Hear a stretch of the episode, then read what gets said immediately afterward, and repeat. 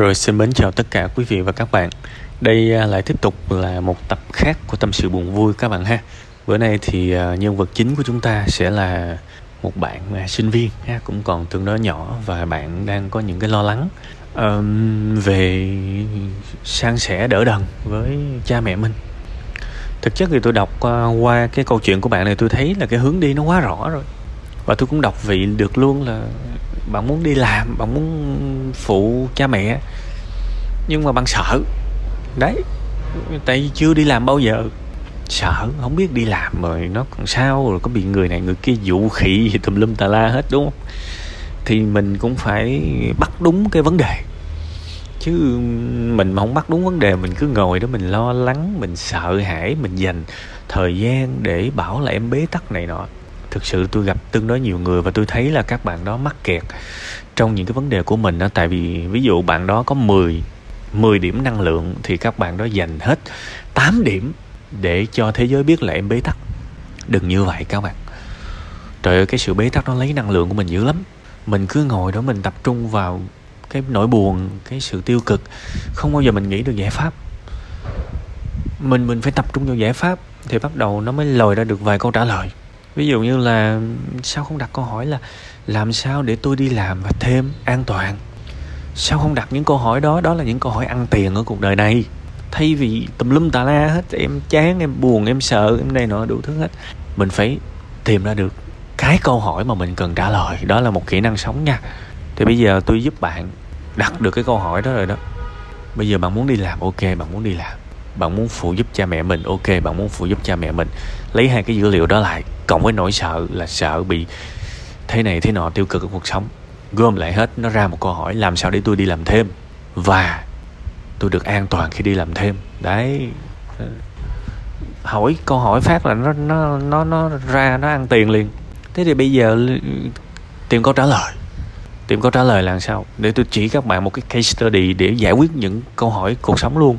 Đôi khi có những cái vấn đề, các bạn thấy nó khó vô cùng, nhưng mà nếu có phương pháp thì các bạn giải nó trong nửa tiếng đồng hồ là xong. Bây giờ đặt được câu hỏi đúng không? Kiếm cho câu trả lời. Một là tự đi ra ngoài đời, lấy bản thân mình làm một con chuột bạch để mà test. Cứ cái nào thành công là mình đi tiếp, cái nào thất bại thì mình bỏ, thì cái đó cũng được. Nhưng mà test kiểu đó nhiều khi ờ, nó nó lỡ nó sụp hố một cái là không có gượng dậy được, thì tại sao không sử dụng kinh nghiệm của người khác? Sử dụng kinh nghiệm của người khác làm sao?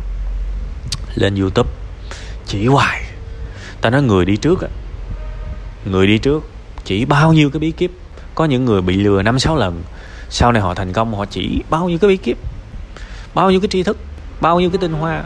Mà mấy ông thế hệ sau vẫn né tránh những cái sự khôn ngoan đó. Tôi không biết mấy ông, tôi không biết mấy ông học học hỏi bằng cách nào?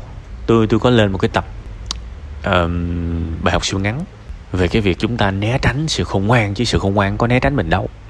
Một cái vị trí của một sinh viên xa nhà lên Sài Gòn phồn hoa đô hội hoặc là ra Hà Nội Đà Nẵng gì đó phồn hoa đô hội lo lắng đi làm thêm như thế nào tránh cám dỗ như thế nào. Trời ơi bao nhiêu thế hệ họ chia sẻ tại sao các bạn không biết những câu trả lời đó? Các bạn phải trách bản thân mình, các bạn phải giận bản thân mình dữ rồi nha. Trời ơi, người ta chia sẻ quá trời mà các bạn không biết. Trong khi đó chỉ làm một cái hành vi đơn giản. Lên youtube gõ, làm sao đi làm thêm an toàn? Trời ơi, mình biết câu trả lời rồi, mình mình biết câu hỏi rồi thì mình đi hỏi cái câu hỏi đó. Thì người đi trước họ chỉ mình. Dành thời gian ra coi clip coi chừng 3 ngày là biết hết những cái thủ đoạn lừa sinh viên, hãm hại sinh viên như thế nào. Người ta chỉ hết tại sao các bạn không biết những thứ các bạn cần biết? Vậy mà ca sĩ nào, có scandal nào, có cái trend nào trên tiktok nhảy được cái kiểu như thế nào, các bạn biết hết. Những cái giải trí nó rất cần thiết nhưng mà nó chiếm tới 80% sự hiểu biết của các bạn thì các bạn phải xem lại. Tôi đảm bảo tôi ngồi cà phê với các bạn, cái trend nào các bạn cũng biết hết. Và tôi bây giờ tôi là bị ngu những cái trend đó. Đôi khi ngồi với những bé mà Gen Z đó ngồi nghe nó nói mình không biết cái gì cả thì mình đầu tắt mặt tối mình lo làm. Mà may là mình mình đã tồn tại trong cái thế giới này nó nó nó nó, nó trước các bạn rất là lâu rồi mà mình còn tiếp tục mình học hỏi. Mà các bạn suốt ngày cứ nhảy múa thì sao các bạn cạnh tranh lại túi nó không phải ngạo mạn chứ xin lỗi tuổi trẻ trẻ quá luôn mà chơi không. Kiểu như vậy thì làm sao mà dứt lại mấy cái thằng mà nó nhiều năm kinh nghiệm? Chỉ có những người mà thật sự cố gắng mới vượt qua được những cái người đi trước thôi.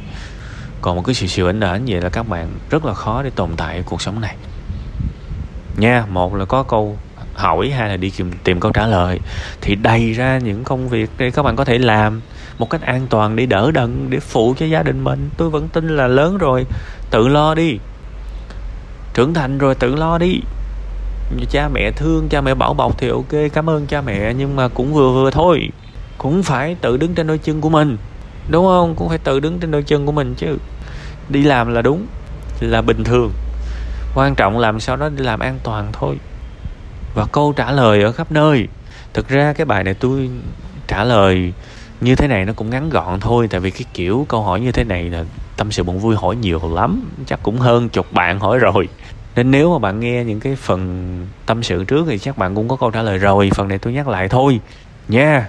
Đó là tất cả những gì tôi nói với nói với bạn. Đương nhiên, vấn đề đó đối với bạn bây giờ nó lớn lắm nhưng tôi đảm bảo chừng hai, ba năm sau nhìn lại, bạn thấy vấn đề này nó bé tẹo à. Tin tôi đi. Vì cả triệu người đã trải qua, bao nhiêu thế hệ đã trải qua một cái câu chuyện y như bạn, họ sống tốt hết. Chỉ một chút trí tuệ vô, một chút sự chủ động vô là ok. Nha, cố lên.